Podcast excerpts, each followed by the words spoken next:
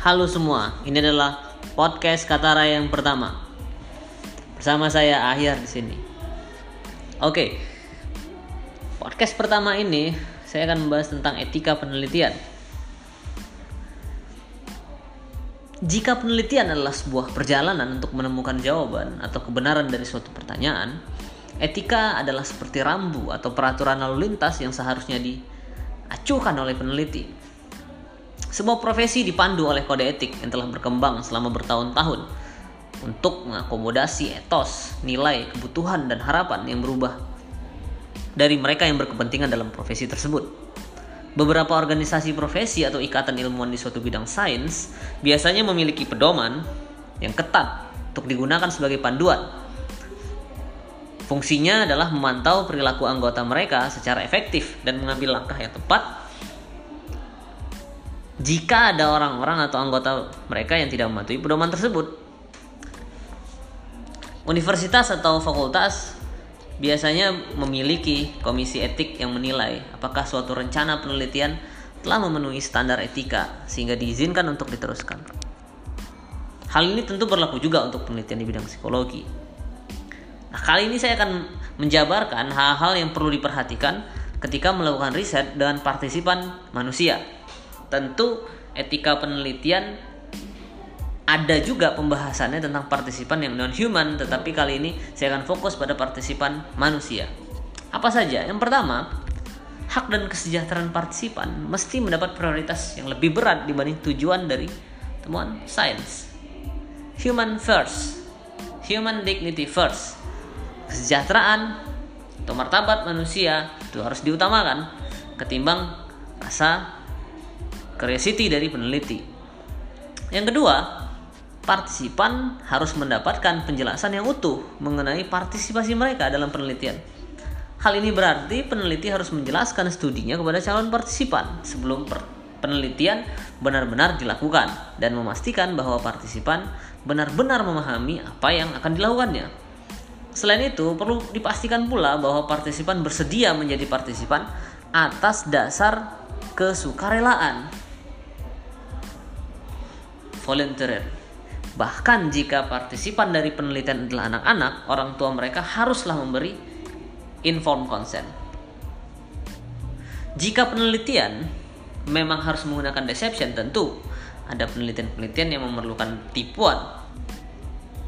Kamu bisa baca di uh, berbagai penelitian-penelitian klasik di psikologi itu banyak yang menggunakan tipuan Hal tersebut harus memiliki alasan yang kuat.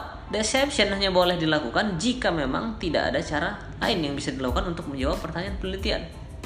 Meskipun demikian, peneliti harus memberikan debriefing atau penjelasan setelah penelitian selesai sehingga partisipan memahami apa yang telah terjadi dan menghindari kesalahpahaman. Kemudian poin keempat, partisipan boleh untuk tidak melanjutkan partisipasinya dalam penelitian kapan pun mereka mau peneliti harus menjelaskan di awal bahwa partisipan diizinkan untuk keluar dari penelitian dengan alasan apa pun. Artinya, ketika partisipan di tengah-tengah penelitian sedang berlanjut, sedang berlangsung, dia ingin keluar, peneliti tidak boleh mencegahnya, apalagi melarang. Kemudian kelima, partisipan harus dilindungi dari risiko dan mendapatkan penjelasan jika memang ada kemungkinan risiko yang bisa diterima selama mengikuti penelitian. Peneliti tidak boleh menutup-nutupi risiko yang mungkin kemungkinan yang bisa didapatkan oleh partisipan. Kemudian poin keenam, peneliti harus melakukan debrief kepada partisipan dan menjelaskan tujuan penelitian dan kemungkinan hasil dari penelitian setelah penelitiannya selesai dilakukan. Kemudian poin terakhir, data dari partisipan mesti senantiasa confidential. Apa itu confidential? Confidentiality adalah ikhtiar untuk menjaga secara ketat sehingga suatu informasi dari atau hasil pengukuran dari partisipan tetap rahasia dan bersifat privat. Ya. Jadi dia tidak boleh bisa diakses oleh semua orang. Kemudian ada poin penting yang lain yaitu data partisipan harus bersifat anonymity.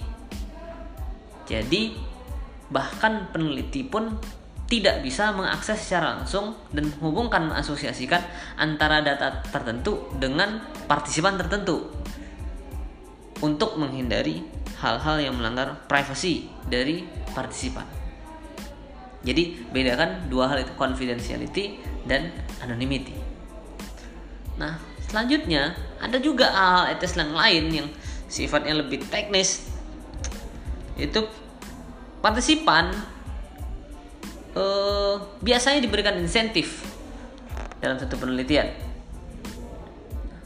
Peneliti harus memberi memperhatikan waktu pemberian insentif untuk partisipan. Memberikan partisipan insentif sebelum penelitian dilakukan dianggap tidak etis. Karena seharusnya idealnya partisipasi dari partisipan sifatnya sukarela. Insentif yang diberikan ke partisipan adalah bentuk penghargaan, bukan sebagai honorarium. Kedua, menanyakan informasi yang sifatnya sensitif bisa jadi akan membuat malu atau melukai partisipan. Peneliti harus berhati-hati dengan hal ini. Hal-hal ini adalah isu-isu etis yang harus diperhatikan oleh peneliti dan semua isu-isu ini terkait partisipan. Selain itu, ada isu etis lainnya yang juga tak kalah penting yaitu integritas saintifik dari penelitian. Jadi ada, ada dua etika penelitian mengatur dua hal. Pertama dia yang terkait dengan bagaimana partisipan diperlakukan oleh peneliti. Yang kedua adalah bagaimana penelitian ini dilakukan oleh peneliti. Yang satu terkait penghargaan kepada kehormatan manusia dan kesejahteraan manusia. Yang kedua terkait dengan integritas saintifik. Ada dua hal yang harus dihindari oleh peneliti yang telah menjadi standar etika dari APA, Asosiasi Psikolog Amerika, yang menjadi rujukan ahli-ahli psikologi di seluruh dunia. Yang pertama terkait fraud. Yang kedua terkait plagiarisme. Fraud berarti peneliti secara sengaja melakukan pengubahan data untuk ditampilkan dalam laporan penelitian. Hal ini berbeda dengan error penelitian. Kesalahan penelitian tuh error of measurement biasanya terjadi karena hal-hal yang gagal dikontrol atau tidak disadari oleh peneliti. Nah, tetapi jika pun itu terjadi, peneliti berkewajiban merevisi hasil temuannya jika suatu ketika menyadari kekeliruan yang telah ia lakukan. Tetapi fraud berarti sengaja dia sengaja mengubah data untuk tujuan-tujuan tertentu. Sementara isu etis lainnya terkait integritas penelitian adalah isu plagiarisme. Plagiarisme adalah menampilkan ide atau kalimat orang lain seolah-olah menjadi milik sendiri. Menghindari hal ini, seorang peneliti harus memberikan referensi atau kutipan yang cuplik dalam karyanya. Isu terbaru mengenai plagiarisme adalah plagiarisme yang dilakukan mengutip pernyataannya sendiri. Tetapi seolah-olah pernyataan itu adalah pernyataan baru atau self plagiarism itu juga dianggap melanggar etika. Karena seolah-olah jika itu dilakukan peneliti mm, mengklaim bahwa ide itu adalah ide yang baru padahal tidak itu saja eh, podcast kali ini terkait etika penelitian Semoga bermanfaat. Terima kasih. Sampai berjumpa di podcast selanjutnya.